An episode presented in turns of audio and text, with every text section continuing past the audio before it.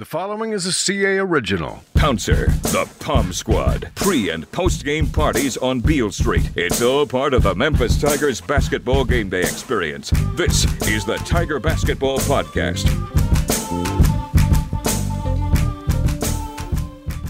What's happening, Tiger basketball fans? We are back for another edition of the Tiger Basketball Podcast. I'm Mark Giannotto, commercial appeal sports columnist. I'm joined, as always, by Jason Munz, our Tiger basketball beat writer. We are coming to you midweek. Uh, Tigers have had a few days off after taking care of business against Tulsa on the road. Also took care of business against SMU at home. You know, essentially did what they needed to do against the two worst teams in the league. Uh, and now they get a nice little break and they look ahead to a revenge game against Tulane to start off February, first of uh, stretch in which they play three of four games at home before taking on Houston middle of the month. Um, and they are in a nice little groove again. They are on a five game winning streak, 17 and five overall, seven and two in league play, um, in a very comfortable spot, probably in a better spot on February 1st than any previous Penny Hardaway team. I believe the 2019-20 team was also 17 and 5. Um, but they had started losing a couple games at that point. Um, so um, a good moment to take stock of uh, what they've done and and what's left. So a lot to get to. Potentially Malcolm Dandridge's return again. The Tulane game the Lorenzen Wright jersey retirement is happening this weekend. We'll discuss it all here in this episode of the podcast. But Munz, let's start here. Um, how would you evaluate this team coming off a week where they did basically exactly what they were supposed to do? Didn't gain anything from it, but obviously didn't lose anything from it. But they come out and you know lead SMU by 30 at one point probably a game where the final score wasn't even indicative of how dominant Memphis was for most of the game. And then they go on the road at Tulsa, have a little bit of trouble, but then with about 14, 15 minutes to go, Kendrick Davis turns it on and they uh, they win by double digits, win comfortably on the road against another bad team. How do you evaluate what where's this team at in your mind? What's the status, if you will, the progress report? Well, you say they didn't hurt themselves by winning both of the games that they won last week, but they did actually. They were like, what, 37th, I believe it was, in the net before going 2 and 0 against SMU at home and Tulsa on the road. And they dropped, as we sit here today, Wednesday afternoon, they're 42nd in the net. Um, now, part of that is not necessarily like, I don't think all of that is based on what they did, like that they only beat SMU by X amount, or they only beat Tulsa by X amount, or the fact that they played the two worst teams in the league. Didn't um, they beat the spread in both games? Uh, I know they did against SMU. I'm pretty sure they did against Tulsa too. Yeah, maybe so. But but yeah, so like I don't think it's as much about that as it is about other teams probably, you know, doing more um, in the past week than Memphis did, and then other teams that you know were helping Memphis out metrically, like the Texas A and M's of the world and the VCU's and the St. Louis's. They some of those teams had some rough weeks. Vanderbilt dropped 14 spots after losing to Alabama by 100 the other, last night. Yeah, well, I mean, and, and Alabama didn't help uh, too much, really, uh, by getting the brakes beat off of it. I think focusing on the net after those two games is just it's like whatever because like ultimately if you watched those games Memphis did what good teams do against bad teams. They left no doubt against SMU. And like when they were on the road, yeah, they let Tulsa hang around a little, but when push came to shove, they just they put their foot on their neck and and like it was in it was never in doubt uh, over the last 10 minutes. And um, I, I just look at it as they avoided disaster in those situations. And not only avoided disaster, it wasn't like they won close. Like they did what you hoped they would do in both games. You know, eye test wise, it was it was every just about everything you could ask for. I mean, I don't I don't think either one of them were wire to wire, but they might as well have been. Uh, really, I mean, like there was never a there was never a point in either one of those games where it was like, oh, this is.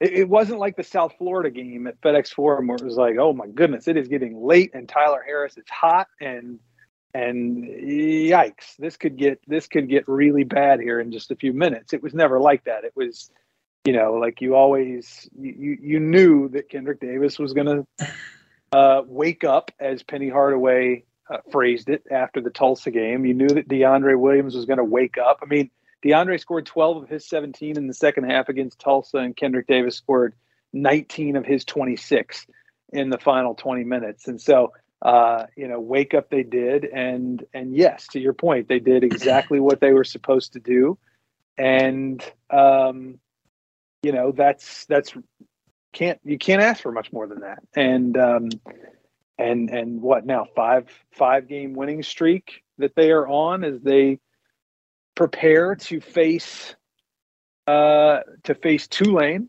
uh, on Saturday. So um you know, like they're coming in with a head a head full of steam and uh you know, it's it's a it's a it's a big opportunity. It's it's another one that's not like it's another game that's not going to you know help you in terms of metrics tremendously because Tulane you, you know they they had started well uh, conference play but they've sort of fallen off they lost to Tulsa on the road um, and they lost to Houston by 20 uh, on uh, at home and so uh, that has not helped their net necessarily uh, let's see, what are they now? They're 99th as we sit here today. So beating Tulane on Saturday isn't going to like, you know, get, make Memphis's resume any more impressive than it already is.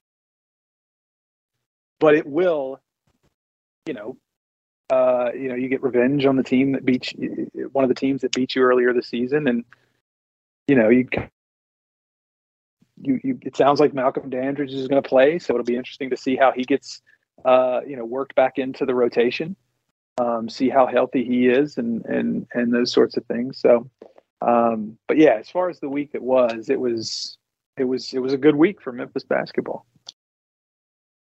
Yeah, no, and and I think if you look like before we look ahead to Tulane specifically, like personnel wise, it is interesting. You mentioned Kendrick and DeAndre, and if we compare this to um to kind of the groove they got in during non-conference play, it does feel like it feels like Kendrick is maybe not playing at the you know the exact level he was against like say Alabama and Auburn, but he's shooting the ball much more efficiently now. It feels like overall, and clearly DeAndre Williams has taken his game up a notch. It feels like in recent weeks, and then I think beneath them, like you've got a nice secondary duo now with Keonte Kennedy and Elijah McCadden. It feels like over the last five to seven games, whatever you want, in conference play, it feels like you're starting to get more reliable production out of both of them. Um, you, you seem to be you kind. It's not like they're coming and going as much. It's been much more consistent, and it's been a nice boost for this team. And now it appears in the Tulane game, you're going to get Malcolm Dandridge back to kind of uh, provide some beef inside. Um, and I don't think, you know, they've shown that they can, over this recent stretch, that if they need to, they can play without a true big.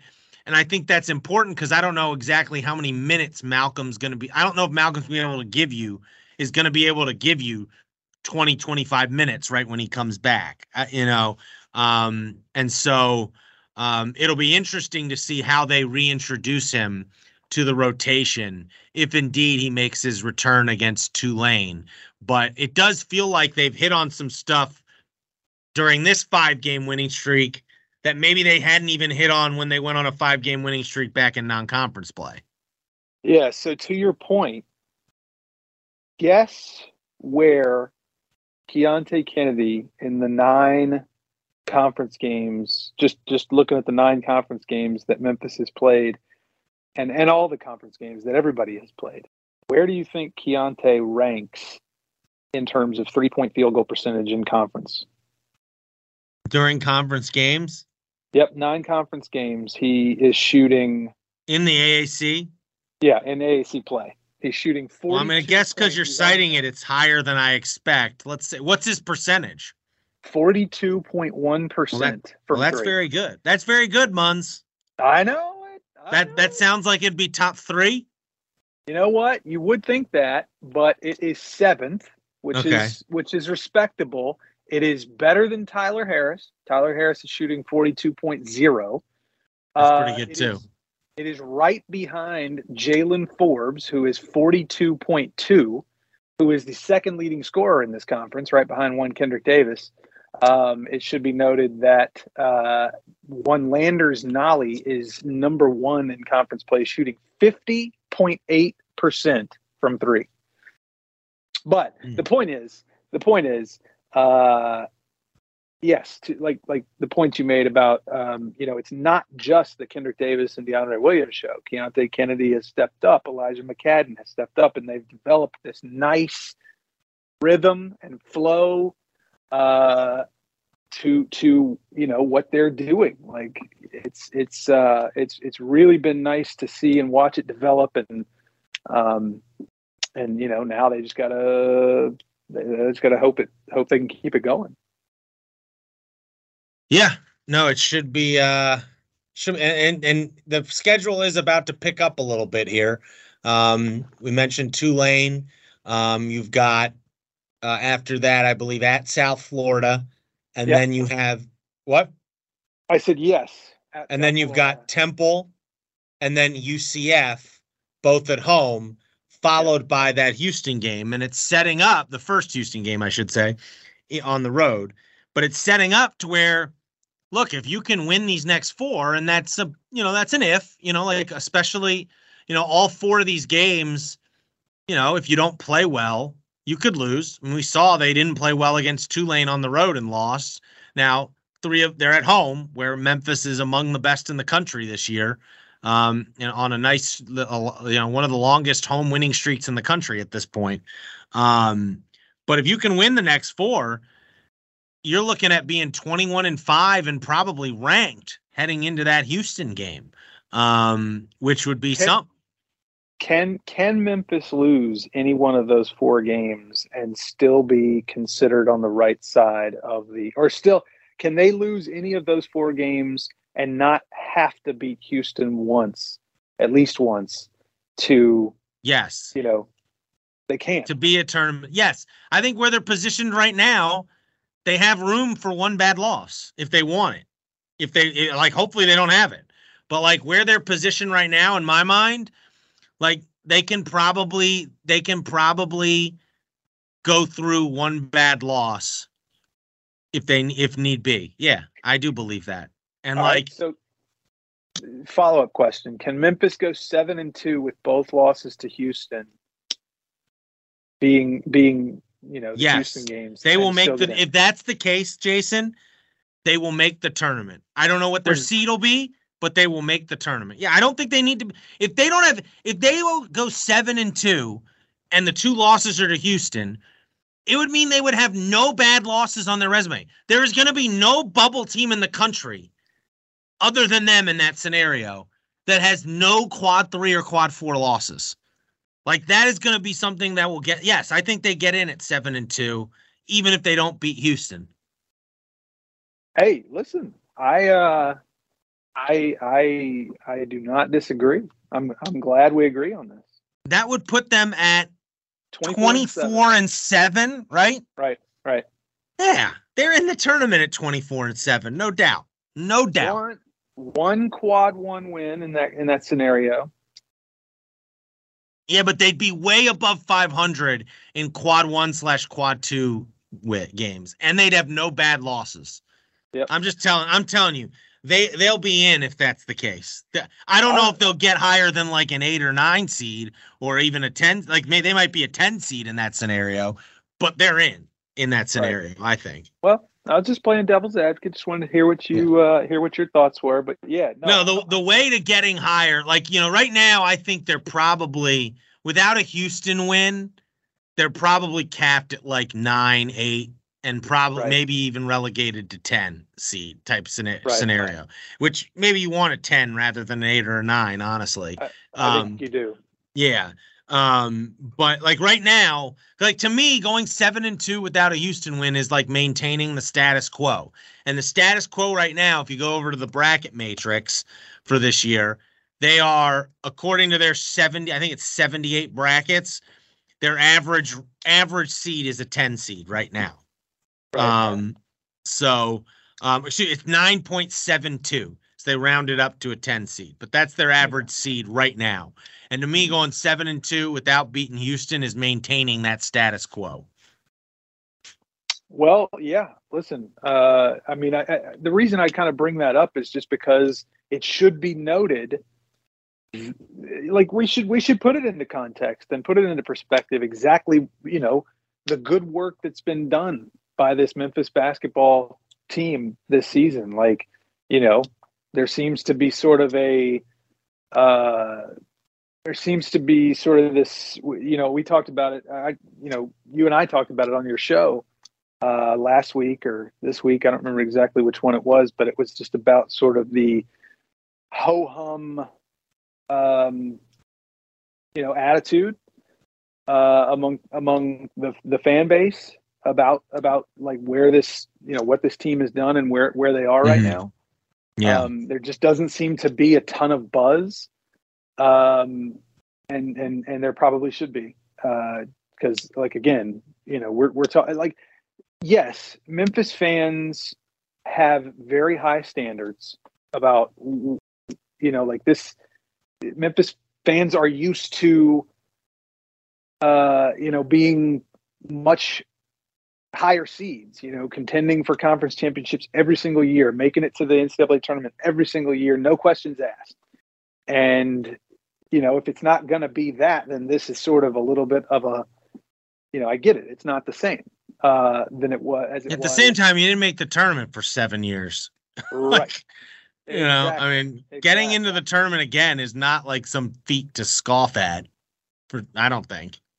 Very, very true. And you know, um, it, it just I think I think personally, I think what Memphis has done this season, what they've shown this season, and specifically looking at that Alabama game, right? Alabama, I think we can all agree, Alabama is a, you know, is one of the best teams in the country. And Memphis. Well, here, here's a question for you, Munz. If let's say Memphis is an eight or nine seed, okay? Okay. Okay. In a scenario, this was presented by David Cobb, our former colleague on my radio show. Love David. If, who would you rather have faced as facing as a one seed, Tennessee or Alabama, if you're Memphis in that scenario? Uh, I think it's Tennessee. I think if like if Memphis could get put into Tennessee's bracket, I think they've you know I, I, Tennessee could win. They're a really good team, but like it'd be like a 60-ish point dogfight. And I like, you know, I think Memphis would have a decent certainly a a, pretty good chance in that game. Um, and then you have the other scenario of you're you're talking about Alabama, how you know they essentially lost by a bucket to Alabama on the road when they played during the season. But two scenarios yeah. there where both those teams could be one seeds potentially, certainly are going to be one or two seeds. And that's the type of team you could end up facing in the second round if you can win your first round game.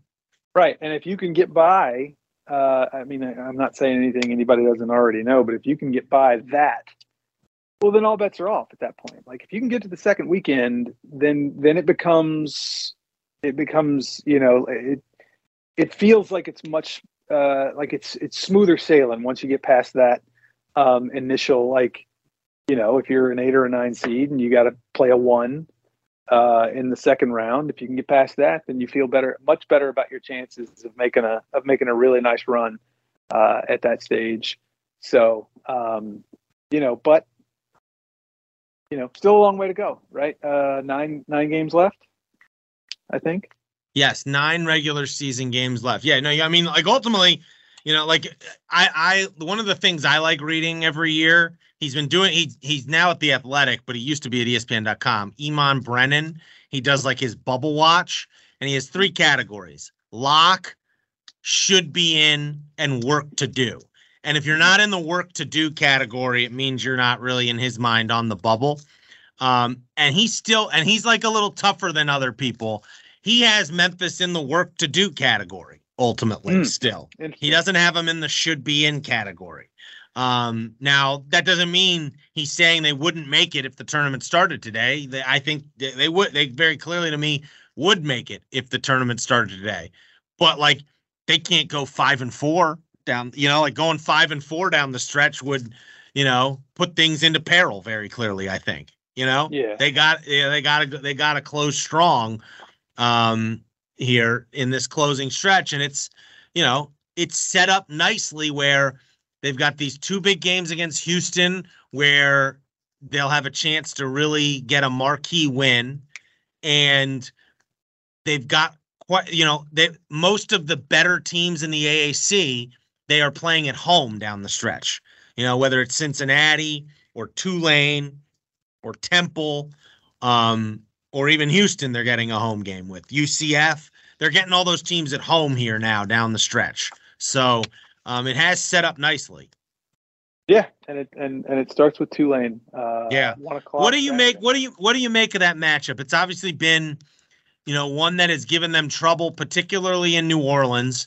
That matchup zone defense that uh, that Ron Hunter plays. Penny has openly said it's given them problems. Um, what do you make of this rematch? What do they need to do differently this time? Well, I mean, there's there's it's going to be different just off the off the jump. There's no Alex Lomax. You had Alex last time. You didn't have Malcolm Dandridge last time. You're more than likely going to have him, even if it's just for a few minutes. You're more than likely going to have him this Saturday, unless there's some sort of setback between now and then. Um, so you know, just right out of the gate, it's it's it's different. You've seen them now, and I think uh, you know that's that's another factor in this is you've you've got that sort of experience and you've got that tape. But i also think that uh, and i wrote about this in um, in my uh, in my scouting report that's that's publishing thursday morning. You know memphis is like the 44th worst team It- like they they only 43 teams or 44 teams in the country foul commit more personal fouls per game than Memphis.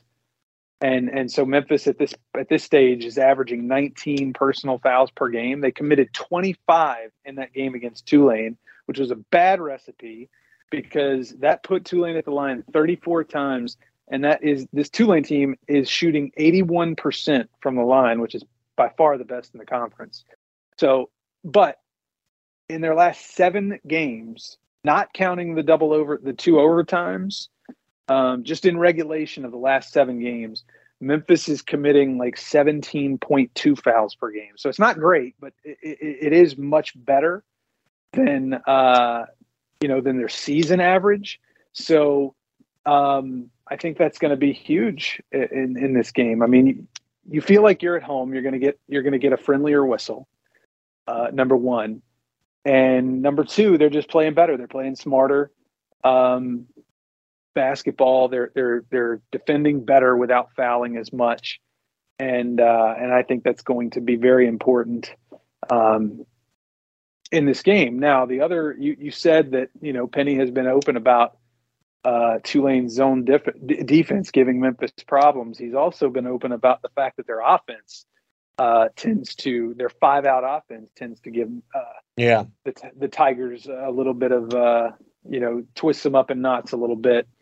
Um, I think it's gonna. I think it's gonna help that here over the last five to seven games, they've played a lot more with DeAndre at the five. They're gonna be able to turn to that type of lineup more. Like Yep.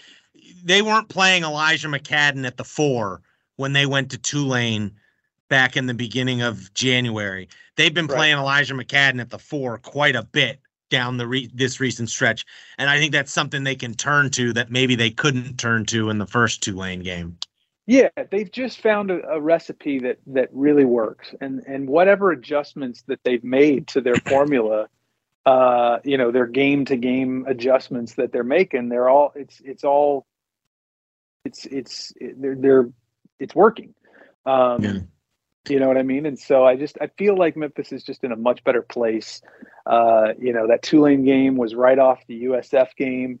Um, that that kind of shook them up a little bit. may have seemed like it shook them up, even though they came back and won. It might have rattled them uh, a little bit, but uh, and then you know they had to go on the road and they never play well in New Orleans. So I, I, I just don't see.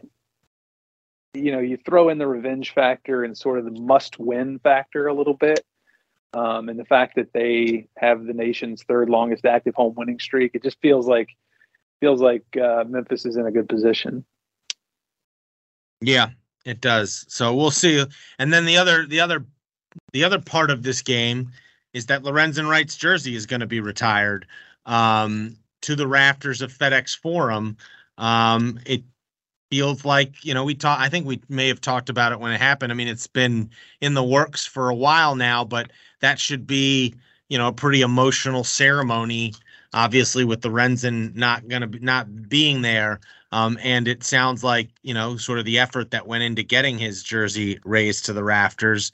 Um, what you do you think that'll what do you think that's going to do to the atmosphere at the game? I think it's going to make it kind of a special afternoon at FedEx Forum, is what my guess well, is. I should certainly hope so. I mean, especially after this long week with all this crazy weather that we've been having, like it feels like once everything thaws and and dries out, like you know, it, it, people are going to be anxious to get out and do stuff, and this is like at a really good time. It's one in the afternoon, and um, and and yeah, the sentimental factor is going to be very high. It's not only Lorenzen Wright's jersey retirement; it's also Larry Finch bobblehead day. Mm. So uh, you know, like it, it, it, there's like there should be a very very um, you know just as you said special air um, in the building uh, on mm-hmm. Saturday. So um, yeah, I, it'll be good. I bet you a lot of former players will be there. I mean, this is the first jersey I think that's been raised since Penny's number twenty five. Um, that feels right. I mean, yeah, I think you're right. And and I've got a I will have a uh, it's probably up by now on uh, on our website at commercialappeal.com. I've got the uh, the story, the inside story, uh, got everything that went into the the quest to uh, to have Lorenzen's jersey um, jersey retired. So be sure mm. to hmm. check that out. Looks like Penny's jersey got retired in 1994, so pretty quickly after he um after he left Elliot, Memphis. I think Elliot Perry's was either like the year before or the year after. Uh they they they did them like kind of back to back a little bit. It maybe been the same year. Let's um, see check that out while you got it. Um, let me see if I can find it. His isn't as easy to find as uh. Oh no! Wait, let's see here.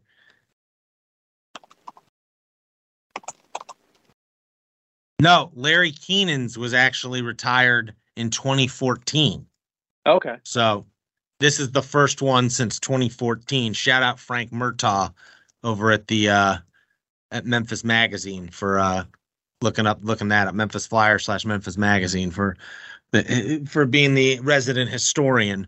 Um but uh yeah so it should be a first one in almost 10 years uh to go up into the rafters. So that should be a cool moment as well at fedex forum saturday. Again memphis tulane one o'clock tip uh, on saturday. Um Grizz- uh, grizzlies tigers going for their sixth win in a row. Um Munz, any uh, anything else you'd like to add? Uh, I mean, as long as we're talking jersey retirements, uh, Penny's, uh, Elliot Perry's was done in February of 1992. Penny's was done in January of 94. Forrest Arnold was done in January of 95. And then Larry Kenon was March of 2014. So that's how that, uh, I was just curious. So I, I yeah. did some, uh, some searching around. Gotcha. Um, I'm trying to think. Do I? Do I have anything else to say? No, make sure you're checking so. out Munz's coverage. Uh, remember, he's got that interesting Lorenzen Wright jersey retirement story going up at commercialappeal.com. We will have coverage from the game Saturday. Um, we're hitting the home stretch of the season. It's February.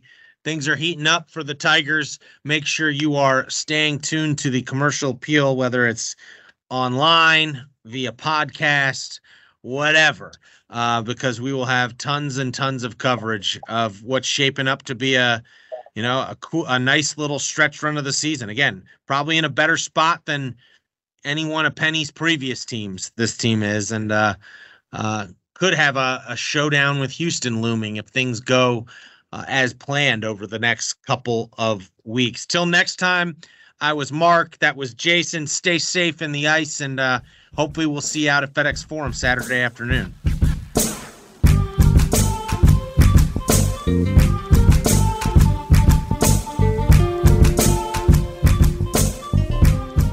Tiger Basketball Podcast is a production of the Commercial Appeal.